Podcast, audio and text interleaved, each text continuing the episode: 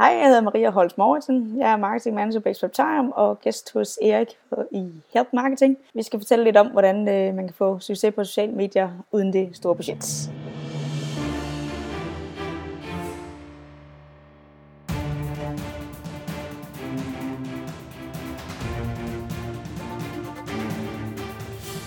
Det her er Help Marketing podcasten lavet for dig, der arbejder med digital marketing, salg og ledelse, og som gerne vil opnå succes ved at hjælpe andre.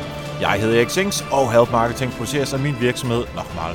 Det er 33. afsnit, og vi taler om sociale medier på et lille bitte budget. Fokus med help Marketing er, at vi skal blive bedre til at hjælpe hinanden, fordi det gør hverdagen rar for alle, og fordi det er i mine øjne den bedste måde at skabe succes for sig selv og andre på, fordi vi opbygger værdifulde relationer. Og i dag der har jeg så besøg af Maria Holz Mauritsen fra Experimentarium. Men inden da, der vil jeg gerne dele ugens content marketing værktøj med dig. Ugens content marketing værktøj er sponsoreret af IBA Erhvervsakademi Kolding, der også udbyder uddannelser i København. Uddannelser koster penge, det er klart, men IBA tilbyder også rigtig fede gratis webinarer, og der er endda flere om måneden. De var 60 minutter, og emnerne er vidt forskellige. Der er SEO, projektledelse, karriere, AdWords og meget, meget, meget mere. Så gå ind på gratiswebinar.dk, det er der, du tilmelder dig, og det koster selvfølgelig ingenting, og jeg lover dig, at du får værdi ud af det her. Så meld dig ind på gratiswebinar.dk lige nu, så støtter du også Help Marketing. Ugens content marketing værktøj hedder CopyScrape. En god måde at tjekke, om andre har nubbet dit indhold, det er simpelthen at bruge det her CopyScrape. Du kopierer URL'en fra din side ind i CopyScrape, og så fortæller den dig, hvilke andre sider bruger det samme indhold. Og det er godt til at bekæmpe duplicate content, som Google jo absolut ikke kan lide, det er også godt til at finde ud af, om andre bruger dit indhold. Men det er også godt til at tjekke, hvilke medier har brugt indhold for din pressemeddelelse. Og her kopierer du så URL'en for din pressemeddelelse ind i CopyScraper. Og så krydser du fingre for, at JP eller Børsen eller BT eller hvem du nu er interesseret i, har taget din nyhed, og det finder du ud af på copyscrape.com. Tak til IBA og deres gratis webinar.dk for at være sponsor på ugens content marketing værktøj og se alle de gode værktøjer samlet på nokmal.dk-tools. En anden måde, du kan hjælpe Help Marketing på, det er via patreon.com exings og det er value for value-konceptet, som vi jo kører her. Så får du værdi ud af at lytte til Help Marketing, og hvis du ellers har øh, økonomien til det selvfølgelig, så kan du give værdi tilbage på patreon.com xings og du bestemmer selv, hvor meget du har lyst til at give. En dollar på afsnit, det kommer vi rigtig, rigtig langt med. Det svarer til en pakke toastbrød, og så undgår du endda det hvide brød med alle de der tomme kalorier og alt den slags forfærdeligheder. Men mere om Patreon senere. Når du lytter til dagens interview med Maria, så lad dig inspirere af hendes kreativitet og det, at hun tænker på tværs af organisationen.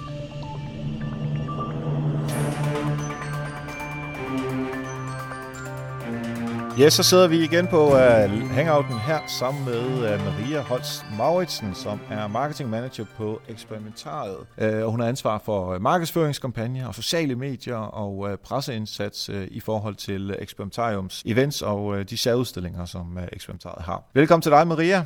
Jo, tak. Det er fedt, at øh, du kunne være med i dag. Nu forklarer jeg sådan meget i, øh, i hovedvendinger, hvad det er, du laver, men øh, prøv at give lytterne sådan en øh, en lille forståelse af, hvad øh, din hverdag den går med. Jamen, øh, vi er en meget lille marketingafdeling på Experimentarium. Der er mig en praktikant, så øh, det betyder, at man laver alt mellem himmel og jord. øh, spiller hovedsageligt lidt øh, markedsføring og kampagner i forbindelse med særudstillinger og events, øh, og det spreder sig også ud over outdoor og hjemmeside, brosyrer, flyer, sociale medier, øh, sådan set alle de, de platforme, vi nu er på. Så øh, det er meget forskelligt, øh, hvad jeg lige kaster mig over fra dag til dag, men med en marketing udgangspunkt selvfølgelig. Yes. Og i dag der skal vi tale om øh, sociale medier øh, på et lille budget. Yes. Øh, og du har selvfølgelig budgetter for alle de her forskellige ting. Øh, nogle st- lidt større, andre øh, måske ikke eksisterende. Mm. Øh, men det er i hvert fald det, vi skal øh, øh, drøfte her øh, med nogle gode fif øh, for, hvordan I gør det. Øh, men inden vi når så langt, så øh, plejer vi altid lige at tale om øh, sådan et godt eksempel fra din hverdag, eller fra din karriere tidligere tidspunkter, hvor du øh, har fået hjælp fra andre, eller du har hjulpet nogen i den der paid forward uh, Øh, help marketing uh, tankegang. Ja, så nu sidder jeg jo ikke et sted, hvor jeg sådan skal skaffe kunder og sådan noget, så det er jo ikke øh, i den dur, men øh, så jeg tror faktisk, jeg vil fremhæve øh, de små øh, mindre netværk, som jeg er en del af. Blandt andet et museumsnetværk, jeg er kommet ind i, med vi omkring sådan 18 piger, som alle sammen sidder med på et museum øh, om sociale medier, og, øh, og det med, at vi kan hjælpe hinanden om konkrete ting og brainstorm på tværs øh, Øh, af branchen og lave øh, koncepter sammen, har betydet rigtig meget. Vi har endda lavet en øh, analyse, hvor vi har kigget på alle vores Facebook-opdateringer og sammenlignet på tværs, for at finde ud af, hvad der egentlig virker generelt for os på sociale medier. Og vi har lavet en rapport, som vi så også fremlagde til Social Media Week her sidste år. Så det er sådan meget konkrete ting, vi hjælper hinanden med, især fordi vi alle sammen sidder på kulturinstitutioner, hvor, hvor for det meste sidder vi alene. Så det der med, at man kan bruge nogen at, at spare med i et mere lukket netværk, hvor man turde være ærlig omkring, hvad der er svært osv., det, det er ret vigtigt. Og hvis der er nogen, der mangler job, så anbefaler vi også hinanden osv. Så, videre. så kan man sige, at vi er en lille gruppe, der, der hjælper hinanden på, på stort set alle måder inden for vores job. Ja, men sådan noget som er for grupper, det er så sindssygt fedt, når man finder nogen, som man øh, både, som du siger, har tillid til, og tillid til, og man tør at sige, at mm. det er mm. altså svært for mig det her, ja. øh, uden at der er så nogen, der peger fingre, og at man så også tør dele øh, data med hinanden, øh, selvom man øh, måske på en eller anden måde kunne konkurrere en lille smule, øh, men alligevel, at øh, altså, jeg er virkelig stor fortaler for, øh, for R for grupper, især når det fungerer godt. Ja, og det er lidt mindre end de der helt store 200 mands. Nå ja, ja, ja, ja, altså ja. så er det næsten ud over en, en R-for-gruppe, ja, kan man ja, sige. Ja. Altså, de findes sikkert også, kalder sig R-for-gruppe, ja. men det er helt enig med dig i. Ja. Nice, det er super godt. Mm. Jamen lad os øhm, så gå ned direkte i øhm, eksperimentarium. Nu tager du sådan lidt det, som du sidder og arbejder med til daglig, og øh, det hele det hører selvfølgelig sammen. Men sådan helt meget kort, hvad er eksperimentarium? Ja, Experimentarium er et uh, hands-on science center, som vi siger, hvor man skal lære lidt om naturvidenskab uh, ved at bruge hele kroppen og alle sine sanser. Fordi vi er et uh, fordi læringscenter, hvor vi tror på, at den bedste måde at lære noget nyt på, det er at bruge alle sine sanser. Så man kan lære lidt om naturvidenskab på forskellige fasonger uh, i vores udstillinger. Ja. Er det, uh, hvem ejer det? Er det staten, eller? Jamen, vi er et, øh, en selvejende fond. Øh, det er de færreste, der ved det. Øh, så vi, vi får ikke meget støtte fra staten. Bestemt ikke, som det der mange, der tror, men, men det gør vi ikke. Så hver gang vi finder på en ny udstilling, så skal vi ud og fundraise til det hele. Så alt, hvad vi laver, er fundraise til. Så det betyder også, at det er sjældent markedsføring, der fundraises til. det er jo ikke det, de fleste synes er interessant at støtte. Så, så det afspejler sig selvfølgelig også i, i budgetterne. Så, Ja, og, øh, og selvfølgelig når man kommer ind på eksperimentarium, så betaler man også en, øh, en entré, ja. så der er også øh, nogle penge, der kommer der. Så derfor er det selvfølgelig vigtigt for jer at få, øh, få folk øh, lukket til alle de fede ting, som, øh, som I nu Præcis. går og laver. Ja. Yes. Øhm, hvis vi bare lige skal tage det sådan, nu ser vi det oppefra. Øhm, I forhold til sociale medier, hvad er det, I gerne vil opnå øh, med det arbejde, I laver? Altså jeg prøver egentlig at kan man sige, forlænge Eksperimentariums formål. For I og med, at vi er en, en almindelig fond, så har vi det fine formål at skulle formidle naturvidenskab til den danske befolkning. Så den prøver jeg egentlig at kan man sige, leve videre på, og også leve op til det formål. Så jeg prøver faktisk at forlænge brugeroplevelsen af eksperimentarium på sociale medier, øh, som enten får noget værdi, inden man kommer og en udstilling, eller efter. Øh, så det er ikke bare kun er det fysiske sted, man lærer om naturvidenskab, men også på sociale medier. Så jeg prøver at forlænge den brugeroplevelse. Det er sådan min, min overordnede strategiske mål i hvert fald. Ja, og hvis nu jeg var øh, marketingsmand fra øh, 1980'erne, så vil jeg også sige, jamen øh, hvis du giver dem noget på sociale medier, så kommer de jo ikke øh, ned til, ned til jer og betaler entré. Det holder jo ingen steder. Jamen, jeg håber på, at jeg lige kan tease lidt og give dem lidt viden, så de bliver nysgerrige nok til, at de gerne vil have mere viden, selvfølgelig. okay, det er, så til dem, det er selvfølgelig det før. sidste mål, der er, at de gerne skulle komme, ikke? det er klart. Ja, ja, præcis. Og når man så er inde hos jer, øh, at man så efterfølgende, altså så går man derfra og har spist is og de der ting, der nu hører til det. Men hvis man så ligesom udvide oplevelsen en lille smule, så, så skaber det også mere værdi for den øh, entrébillet, de nu engang har købt. Præcis. Yes. Og så sådan helt nu, øh, nu bliver vi sådan lidt mere øh, taktiske. Hvilke, hvilke kanaler er øh, Experimentarium på, altså sociale mediekanaler?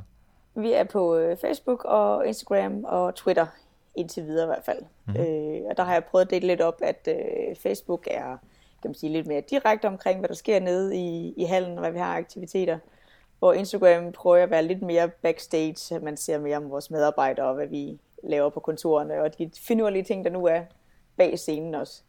Øh, vores Twitter-profil har jeg givet til øh, vores nyhedsafdeling. Øh, vi har en flok øh, journalister, der sidder og skriver naturvidenskabelige artikler til Weekendavisen og Metro Express og sådan noget. Så de sidder alligevel hele dagen og researcher på det.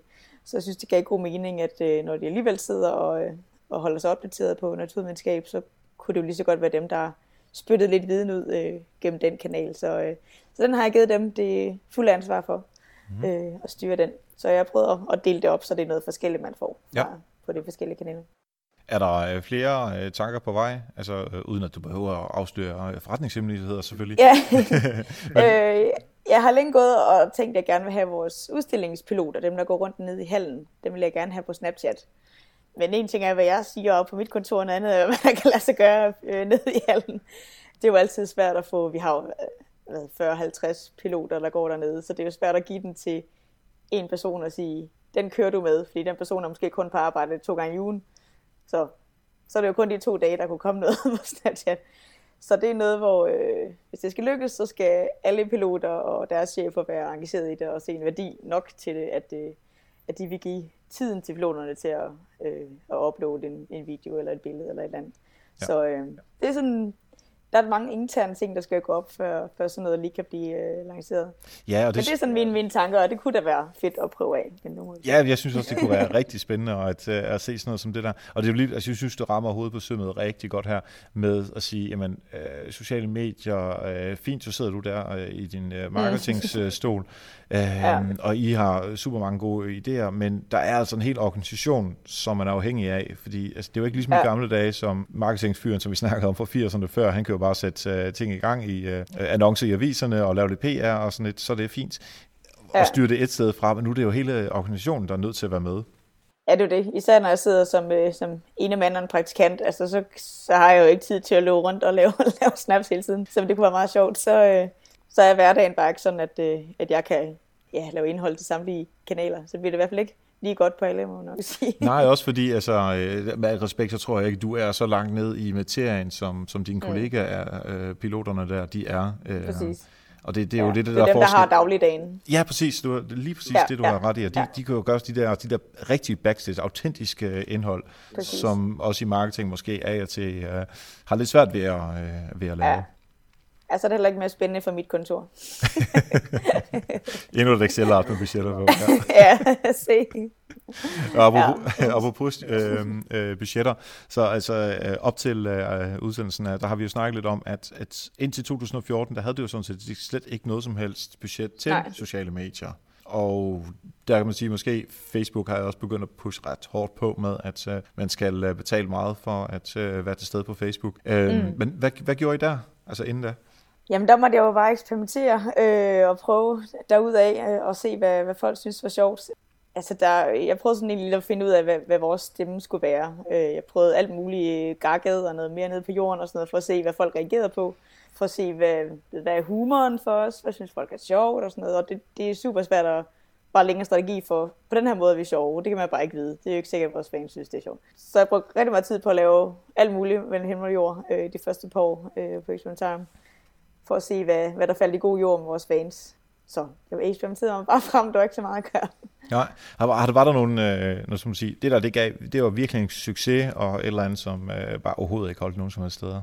Ja, men noget, der gik rigtig godt, synes jeg, det var et øh, påske-event, vi havde i 2013. Det handlede om, at det var jo påske, så vi ville gerne sætte fokus på påskekyllinger. Så vi prøvede at vi ville gerne vise, hvordan hele processen var fra, at kyllingen blev skabt ind i hønen, til det udklækket, og hvordan de så blev større. Så vi øh, prøvede at skaffe nogle rugemaskiner, for at man kunne øh, følge, hvordan de her kyllinger blev udklækket. Og det startede faktisk med, at jeg spurgte ud på Twitter, om der var nogen, der kendte nogen, der havde nogle rugemaskiner. Fordi jeg tænkte, hvor fanden skaffer man så nogen hen?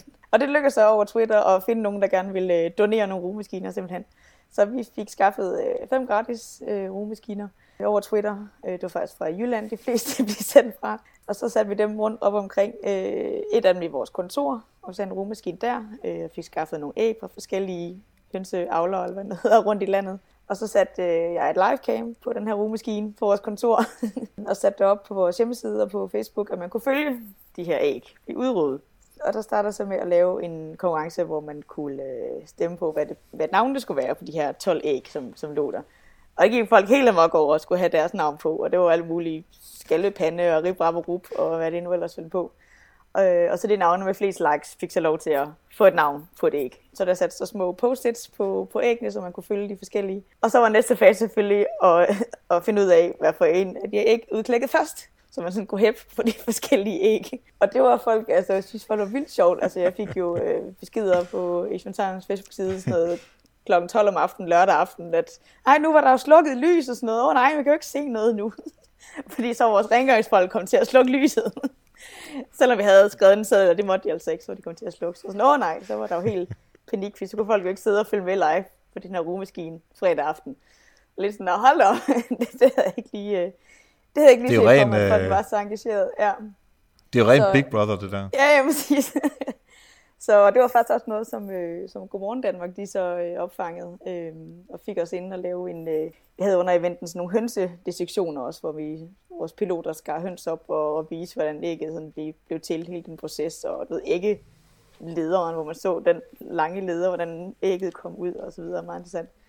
Øh, og det ville så ind i Godmorgen Danmark og, og lave den diskussion også. Øh, og så kopierede det vores koncept ved også at have et livecam på en rummaskine, hvor der ser så kunne, øh, kunne stemme øh, på, hvilket æg der udklækket først. Så det endte jo med at tage det koncept, jeg havde, havde fundet på og, og bringe i Godmorgen Danmark. Så, øh, så det voksede egentlig, og folk synes, det var vildt sjovt at følge det øh, på livecam, og så kunne man jo komme og møde de her kyllinger bagefter på Extreme Time.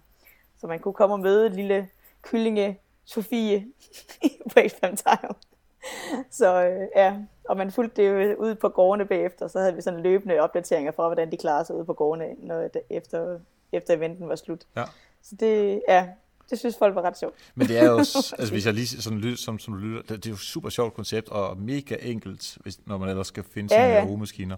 Men, men som du sagde til at starte med, vi vil gerne forlænge processen af det, som vi gerne vil, uh, vil give uh, folk du har i den grad forlænget processen, og du har endda uh, involveret folk til at uh, engagere sig, så der er noget forankring blandt folk. Og så kan man mm. gå ind og se uh, uh, Sofie, uh, den, lille, den lille kylling der, ja. uh, så, så der også er noget træk i forhold til at få solgt nogle billetter. Ja, der er selvfølgelig ingen grund til at komme, for vi skal jo se de her kyllinger i virkeligheden, så de lige er fuldt på livecam, ikke? Så, ja, ja. Uh, ja. Nå, men jeg synes, det er super godt. så uh, altså, det gik rigtig godt. Der var et stykke over budget i forhold til besøgstal uh, ja. den uge der, så det, så det var lige øjet. Men så lad os tage øh, et af de der, som måske ikke har gået så godt. Ja, det var faktisk også et påskeevent øh, her sidste år, må det være. Hvor vi havde en, øh, vi er ude på Papirøen lige nu, øh, midlertidigt, øh, mens vi bygger om i Hellerup. Så der har vi ude til Havnefonden en god udsigt til, til Nyhavn og til skuespilhuset.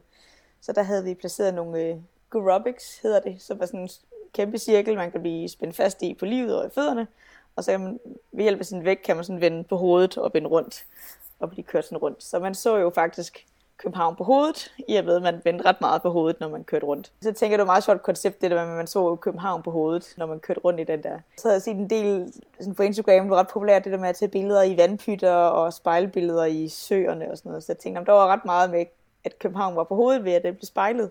Så jeg prøvede at lave en Instagram-konkurrence, hvor man kunne vende København på hovedet, og tage det bedste billede og vinde København på hovedet. Og jeg tænker, det er smart. Det er der så mange, der gør i forvejen. Det er alle totalt med. Nej, det, det var det så ikke. Men øh, nå, så det gik ikke så godt. Men altså sådan, jeg, jeg havde jo heller ikke noget budget overhovedet til den her øh, event, så øh, nej, nej. Det, vi skrev det på vores Instagram og på hjemmesiden. Hvad, hvad tror du, der har... Øh, altså, prøvede du at lave samarbejde med nogle andre, eller prøvede du selv at sparke det i gang? Øh? Det var kun ved at skrive det selv på sociale medier og på okay. vores hjemmeside, that's it. Øhm, ja. Yeah. så det var ikke helt nok. Altså, det viste nok, at vi havde, havde penge til at gøre lidt større nummer ud af det. At lave en større kampagne, hvor jeg kunne reklamere for det, så havde det forhåbentlig måske gjort en, en forskel. Det, det synes jeg, for jeg tror, det kunne have været en ret sjov ting. Altså, det var i hvert fald en nem ting at hurtigt vende et billede på hovedet. Ja. Øhm, så, øh, men øh, ja, den fløj ikke rigtig desværre. den fløj ikke rigtigt. Nej, men altså, der, og der kan man jo sige, at en ting var at annoncere for det i jeres egen kanaler, men det kunne mm. lige så godt være, at du havde fået en eller anden free, freelancer, øh, så brugte de penge, som du havde på en freelancer, mm. der så kunne have taget øh, fat i en masse forskellige, om det så er medier, eller om det er Visit Copenhagen, eller øh, Visit ja. Danmark, eller øh, ja, ja. Ja, hvad de hedder, de her forskellige, ikke? Som, som også kunne være interesseret i, så man kunne lave noget samarbejde omkring det. Ja. Men igen, ja, hvis man ikke blogger har eller et eller andet. Ja, ja netop. Øh, ja og vi havde sådan en, en måned til at sætte det i gang eller et eller andet, og der skal køres presse ved siden af, og ja, ja. Så, så, må man, så må man prioritere, og så er der ikke tid til at, at lave det store setup, desværre. Så øh, ja, den er ærgerlig over, at den ikke blev, blev større. Ja. Ja, ja, men vi kan ikke uh, vinde hver gang. Ja. Øhm, og du har jo, uh, du har jo uh, sagt, at du gerne vil løfte sløret for en lille smule budget på nogle af de ting, I laver, ja, på ikke på det helt store. Det forstår, det forstår jeg også sagtens til. Ja. Man skal ikke løfte alle forretningshemmeligheder. Men på, på sådan et kampagneniveau, og øh, det har sådan glædet mig til at høre, hvad, øh, hvilke kampagner, øh, så hvis du beskriver kampagnen, og så fortæl lidt om, hvor øh, I, altså hvor meget og, og hvordan I brugte det budget, som I havde. Jamen for eksempel den påskeevent med, med kyllingerne der. Altså der havde vi jo jamen 10.000 eller sådan noget i alt til at lave hele den her event. Så der ja, altså der havde vi jo sådan set ikke noget budget til det sted at, at booste dengang. Der gik alle de budgetter til at bygge et øh, hønsehus, og ved, nogle frivillige skulle hjælpe os og så videre. Ellers så kan man sige, til dagligt, der, øh, nu har jeg så fået lidt, altså noget budget, der skal, der skal holde hen over året. Men altså det er omkring 20.000 på et år. Altså det, det er det niveau. Så det handler om at booste nogle af vores opslag, men altså jeg booster med 100 kroner eller sådan noget, ikke? altså det, det er sådan det niveau. Måske går jeg lige op til 400, hvis jeg sådan skal være helt vild, og det er et eller andet sådan, okay, den skal lige have et spark. Men altså, det er det niveau, ikke? Altså, så, så vælger jeg bare at segmentere og vælge nogle, hvilken gruppe af mennesker og sige, okay, så skal de personer høre budskabet øh, 100%, så må jeg satse på, at den, at den kan sprede sig derfra, og skabe nogle ambassadører, der, der kan tage den videre. Men ellers så, øh, ja. så, så der, det er svært at sige noget generelt, fordi det er nemlig meget projektbaseret, så det er jo kommet an på den projektleder, hvor meget den person prioriterer marketing. Så hvis den person synes, det, det er rigtig vigtigt i markedsføring, så kan det være, at jeg kan få skrabet lidt ekstra budget. Øhm. Okay, så, så på mange måder er du, altså alle de forskellige projektledere, som I har in, internt hos jer, de har hver deres budget til at ja. få lavet nogle, altså det får de, øh, fordi de har fundraiset, ja. og så øh, når de synes, at det er rigtig, rigtig vigtigt, og du øh, smiler charmerende nok, mm. så, så kan du få en lille smule øh, marketingsbudget ja. til at understøtte det her, og, og hvis det ellers er øh, altså et mindre budget, som, øh, et mindre projekt, mm. som vi ikke, øh, eller som vi ikke kan, kan sige, jamen der skal vi også bruge nogle penge, så, så må I klare jer med almindelig uh, manpower, som I har til, uh, til dagligdagen. Ja, præcis. Okay. Kan man sige, hvis jeg skal give et eksempel på, hvor, hvor sociale medier var, var det bærende for at, skaffe øh, gæster, så øh, har vi noget, der hedder skolernes innovationsdag, som er noget, vi, som er en pendant til skolernes motionsdag, men bare hvor man skal øh, bruge hele dagen på at lave forskellige øh, innovative øvelser, hvor du få sat gang i idéer og sat gang i at være, at være kreativ. Og der fik jeg ja, budget på omkring sådan, hvad det, 10-12.000 eller sådan noget. Hvor jeg valgte at bruge dem alle sammen på, øh, på sociale medier, fordi jeg tænkte, det her er noget, der, der er noget nyt, og noget øh, folk ikke har hørt om. Så der prøvede jeg rent faktisk at skaffe kan man sige, gæster gennem, gennem Facebook-annoncering og skaffe øh, opmærksomhed blandt lærere gennem Facebook-annoncering. Så der gik jeg efter øh, folk, der havde øh, skrevet, at de var lærere eller skoleledere, bibliotekarer, dem, der havde liket Danmarks Lærerforening og andre sådan relevante grupper. For jeg havde en god, en god video, der viste, sådan en 10 minutters video, der viste, hvordan man hele den her dag skulle øh, struktureres, øh, og hvordan man skulle bruge lærermaterialet osv. Så, så det var sådan en ret god, nem vejledning, jeg, jeg kunne dele meget hurtigt på Facebook. Og der endte jeg faktisk med at skaffe øh, 28.000 deltagende elever i hele Danmark, kun via Facebook-annoncering. Så det må jeg sige, det, øh, der var det der få midler, der blev brugt rigtigt, vil jeg sige. Øh, for jeg kunne have tænkt, jeg kunne have lavet en helsides i folkeskolebladet eller, eller andet, men det tror jeg slet ikke har givet det samme. Så øh, der må jeg sige, der var Facebook-organiseringen lige præcis det rigtige til det her budget. Ja, og når du siger det, og, og sammenligner det med en, øh, en klassisk printannonce i, øh, i folkeskolen, så, så synes jeg egentlig, at, at den udfordring, som jeg ser hos rigtig mange virksomheder, den har I ikke rigtigt, fordi med alle de ulemper, som der ligger i, at øh, du sidder alene, som med praktikanten er, så er der også den fordel, at det er dig, der bestemmer. Mm. Og der er ikke en afdeling, der kun arbejder med PR, og der er ikke en afdeling, som kun er social, eller en mm. afdeling, som tager sig af live events, altså promovering af live events osv. Fordi du, altså der har du sådan ligesom øh, øh, rettigheden, eller øh, råderetten mm. over pengene til at sige, jamen jeg kan se, at det her vil være det mest fornuftige at bruge Facebook-annoncering. Øh, så sidder der ikke en anden der over og siger, jamen jeg skal også have nogle penge til det, ej, som ej, jeg laver. Ej. Så den der silo-opdeling, øh, udfordring, som der kan være inden for marketing, kommunikation mm. og marketing udfordring, øh, afdeling, den, den har du ikke rigtig. Nej. Jamen, det er rigtigt. Øh, altså, jeg, ja, jeg kan jo vurdere, hvor jeg synes, det er mest øh, effektivt. Øh, og i og med, at jeg også laver, laver pressearbejdet, så kan jeg jo også sørge for, hvordan kampagnen understøtter det, jeg siger til pressen osv. Så, videre. så det er jo helt sikkert nemmere at lave den der røde tråd på alle medier, når det er bare selv, der styrer en røde jeg skal ikke overbevise nogen andre om, at husk du, det det, jeg skal sige til præsten, at det skal hænge sammen med min annoncering. Eller, så det, ja, det er helt sikkert en, en fordel.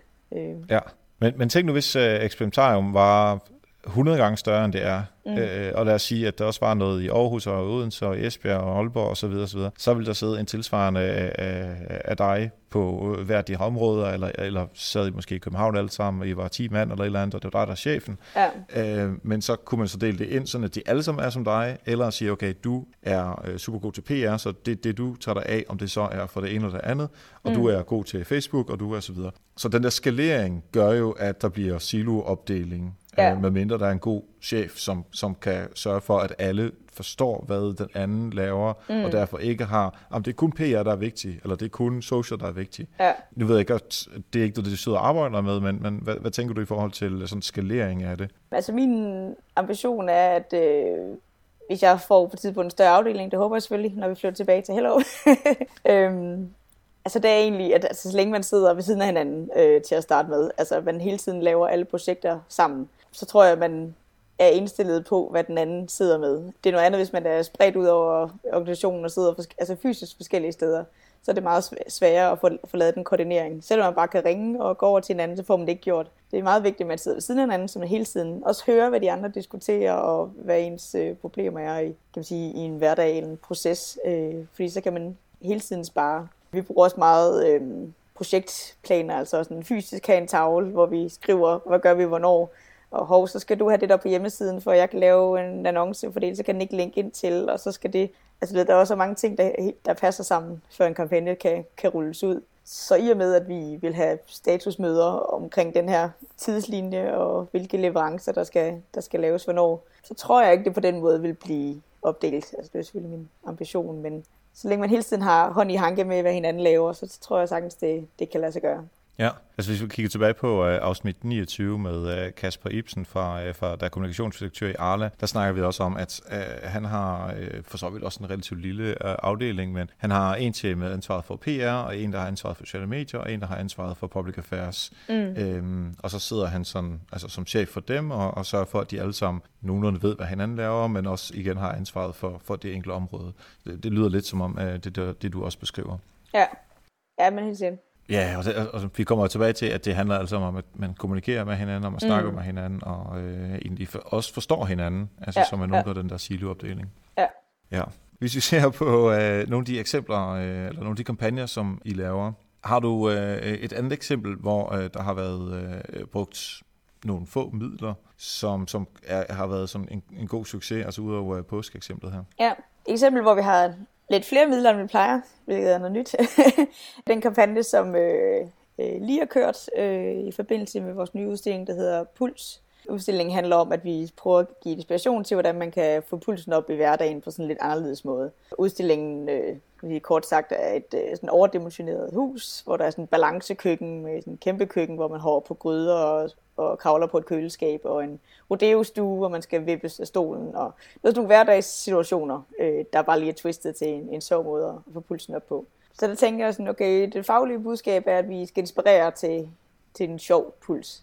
Og jeg vil gerne på sociale medier øh, lave noget, der også er langtidsholdbart. At det ikke bare, at så lige da nu kampagnen kører, det er relevant, og så, så, så stopper den der. Så jeg vil gerne prøve at skabe et, en form for mm, community, kan man sige, hvor øh, folk bliver inspireret til at inspirere andre også omkring at, ja, en sjov bevægelse i, i hverdagen. Og sociale medier er allerede et sted, hvor man anbefaler hinanden, hvad man nu laver i hverdagen, og hvad man nu er til. Så jeg tænkte, det var selvfølgelig sociale medier, der var mest oplagt at være platform for det. Tænkte jeg, hvordan skaber man så et sted, hvor folk hurtigt kan finde de her, den her inspiration? Så tænkte jeg, det må være, det kunne være Instagram, og på et hashtag, der kan man jo ligesom hurtigt finde øh, en lang liste af, hvad folk nu har lagt op. Så min tanke var, at folk skulle vise på en video, hvad de gør i hverdagen for at lige få fuldt op på en anderledes måde. Og i og med, at man på Instagram kan lave en 15 sekunders lang video, så hedder hashtagget 15 sekunder med puls, så den ligesom var så tydelig som muligt, hvad det gik ud på. Så det endte faktisk med, at den her øh, Instagram-konkurrence blev hele omdrejningspunktet for alt andet, jeg lavede, også øh, outdoor-kampagnen. For jeg lavede en outdoor-kampagne på Nørreport øh, stationen her i påskeferien, hvor jeg havde lavet en øh, trappe, jeg havde klistret på med forskellige farver, hvor man skulle lave øh, intervaltræning op ad trappen. Øh, så selvfølgelig i stedet for at tage rulletrappen, skal du selvfølgelig tage trappen i stedet for. Så der var forskellige på cirka sådan hver femte trin øh, en øvelse, man skulle lave. Altså hoppe på et ben op ad det næste fem trin, skulle man hoppe baglæns, så skulle man lave høj klæløft osv. Øh, op ad trappen, og det var så klædt i forskellige farver på begge sider på trin og så videre, så den var sådan ret, ret markant. Og der oplevede jeg flere gange, da jeg var derinde, at der var rent faktisk ret mange, der stod og lavede de der øvelser op ad trappen og hoppede og sprang og sådan noget. Det er virkelig sjovt øh, og hørt fra flere andre, at, øh, at de også så, at, at folk rent faktisk benyttede sig af trappen. Og det bliver så også øh, lavet om til, til videoer og billeder? Ja, så skrev vi selvfølgelig på siden, at øh, konkurrenceteksten med, at man kunne vinde en drone og noget familieårskort, hvis man deltog i, i konkurrencen om at lave en 5 sekunder med puls øh, video. Og vi havde også på metrodørene nede på øh, stationen nogle, øh, nogle tips til, hvordan man kunne lave øvelser inde i metroen også. Og det var der faktisk en del, der har, der har gjort, eller så lavet en video inde på metroen, hvor de står og laver armbøjninger i stængerne og står og hopper og laver alt muligt. Mens der er fuld med andre mennesker, så står de og laver alt det der og står og hopper. Sådan. Så øh, ja, så jeg kunne, øh, kunne jo se, at, at folk fik pulsen op ved at, at lave de her øvelser og, og videoer. Øhm, og vi lavede også Fik jeg så folk ind på, øh, på baggrund af det her? Altså kan I sådan se, at fordi I lavede de her øh, tiltag, der så kom flere øh, besøgende ind? End, øh... Ja, vi havde øh, var det et, et, et par tusind, tre tusind øh, mere i, i påskeferien, end vi havde budgetteret, så det, det er sådan ret godt, øh, må jeg sige. Det er selvfølgelig svært at direkte påvise, at det var fordi lige det så den, så videre, men, øh, men bare det, man, altså der er folk, der snakker om på Twitter, og der får lagt billeder op sådan, hey, hvad er det, og altså det har, det har fået noget, noget opmærksomhed på en anden måde, end det plejer i hvert fald. Øh, der var ikke nogen, der plejer at tage billeder af vores plakater rundt i byen og sådan noget. Det var ikke noget, der sådan har engageret folk før. Øh, så det er første gang, vi har lavet noget, som rent faktisk, altså noget outdoor marketing, der engagerede folk direkte og gjort det, vi sagde, de skulle. så, ja. øh, så det tror jeg helt sikkert, øh, det har alle deres venner jo også set, at de har lagt de her videoer op. Så det tror jeg helt sikkert har, har spredt sig på en anden måde, at, øh, at sociale medier var, var kernen i, i, øh, i kampagnen. Kan du uh, sige noget som helst om uh, budgettet i det her? Det har nok svært ved at sige sådan præcis, men jeg kan sige, mm. vi havde... Øh, vi havde penge nok til, at øh, vi kunne få noget ekstern hjælp til at producere nogle videoer til at sætte kampagnen i gang. Det var mest det, jeg, jeg havde svært ved at, at kunne nå. At jeg ville jo gerne lade, have i hvert fald 10-15 videoer for at sætte kampagnen i gang, for at give noget inspiration til, hvad, hvad folk kunne lave. Øh, I stedet for bare at sætte den i gang, og så sidde og vente på, at der nogen, der gjorde det, så ville jeg gerne have, at der lå et lille kartotek af nogle videoer. Ja, sådan lidt social proof det. Ja, så det lige bare, sådan her kunne du gøre det, du kan også gøre det på den her måde. Du får lige at, at, at kickstart øh, kampagnen. Så det havde jeg heldigvis øh, mulighed for at, at kunne, øh, kunne hyre nogen til at, at lave de her videoer. Fordi ja, det var svært at få tid til at gøre selv, når alt det andet skulle, skulle køre samtidig. Ja. Øhm, så, så, det har ikke, så det var også en stor prioritering, at, at det eneste, jeg lavede den her pulskampagne, det var den her Instagram-konkurrence, og det, der skete på Nørreport. That's okay. it.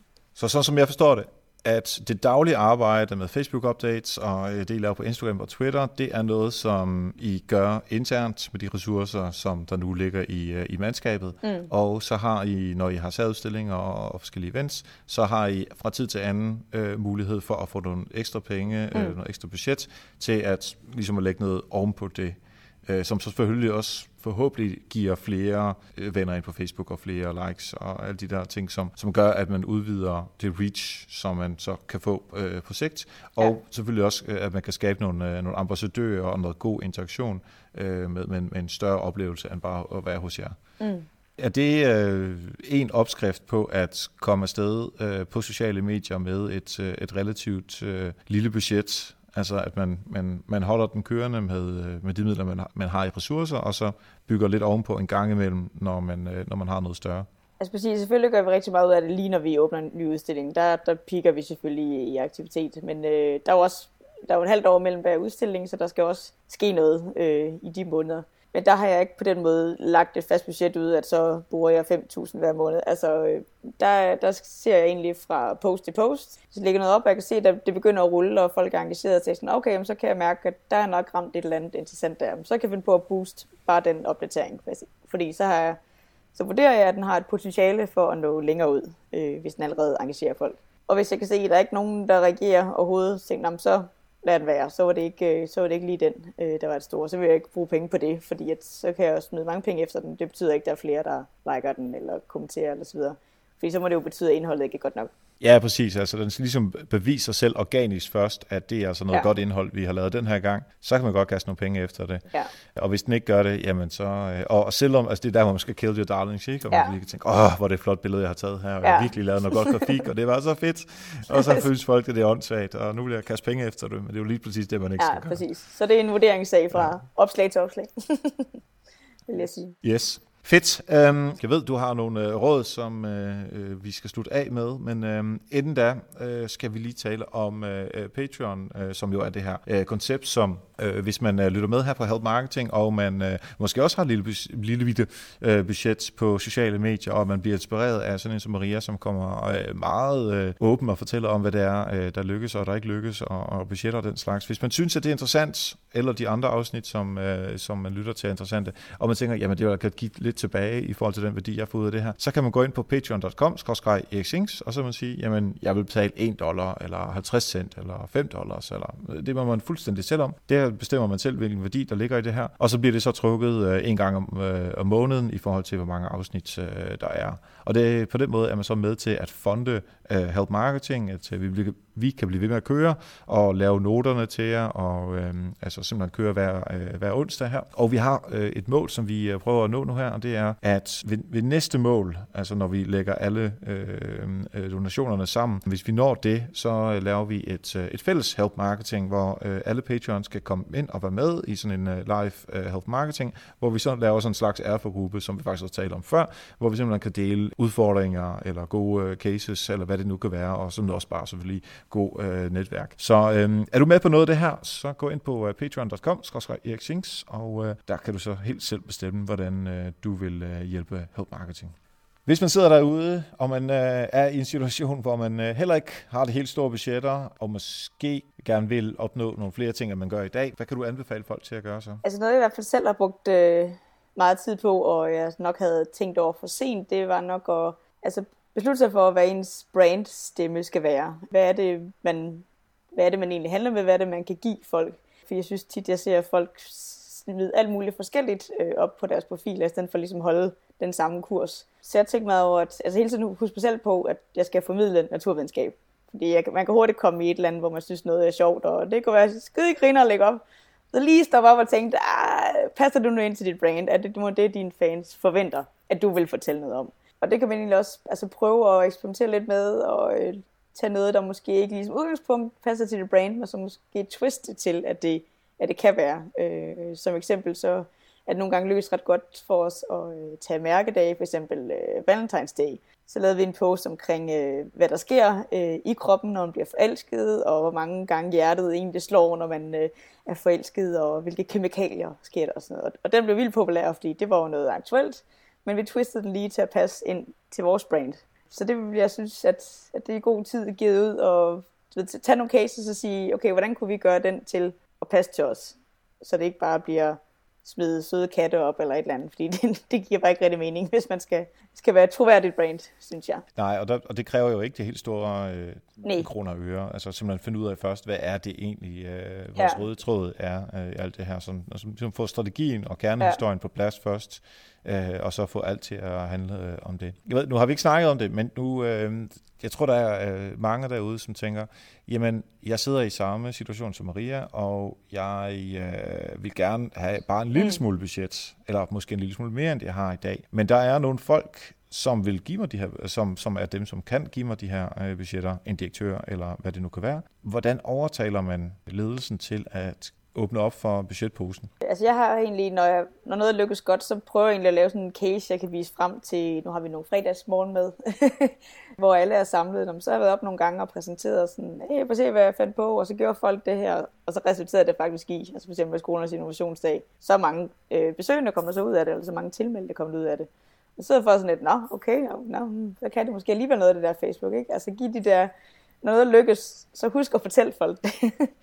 øh, så man også får skabt internt i organisationen en, en forståelse af, at okay, det er måske ikke bare noget pjat, hende deroppe i marketing sidder og laver, men det giver faktisk noget værdi til organisationen.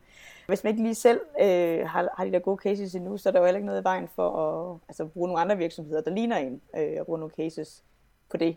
Øh, altså tage en konkurrent og sige, prøv at se, hvor meget de har skabt, og, og så videre det kunne man i hvert fald starte med, vil jeg sige. Giv de gode eksempler og vis, hvad det har resulteret i for en selv eller for andre. Så kunne det være, at de begynder at se sådan, hmm, det kunne være, at vi skulle prøve at se, om det giver noget værdi til virksomheden. Ja, rigtig godt råd. Man kunne jo også bare sige til chefen, hey, du skal altså lige lytte til Help Marketing afsnittet der, hvor Maria virkelig... Det kunne man også. Det en godt råd. rigtig godt råd her. Fedt. Det har været super spændende at høre om, hvordan øh, I gør på eksperimentarium og øhm, øh, Øh, med, med som relativt små øh, budgetter. Hvis det er, at man tænker, ej øh, Maria, hun er virkelig inspirerende, og måske jeg lige har et halvt spørgsmål, eller bare følge dig, hvor, hvor skal man gøre det hen på sociale medier? Man kan følge mig på Twitter, det hedder Maria Holst M, eller på Instagram, hvis man vil have lidt mere personlig indblik. Og det er det samme Maria Holst ja, på Instagram. Ja. Alle de her råd, som Maria kommer med, og øh, hendes øh, Twitter- og Instagram-profiler, de ligger også i noterne til, øh, til afsnittet her inde på øh, helpmarketing.dk. Øh, tak fordi du var med her, Maria. Det, det har været super inspirerende og rigtig spændende. Ja, tak fordi jeg måtte komme.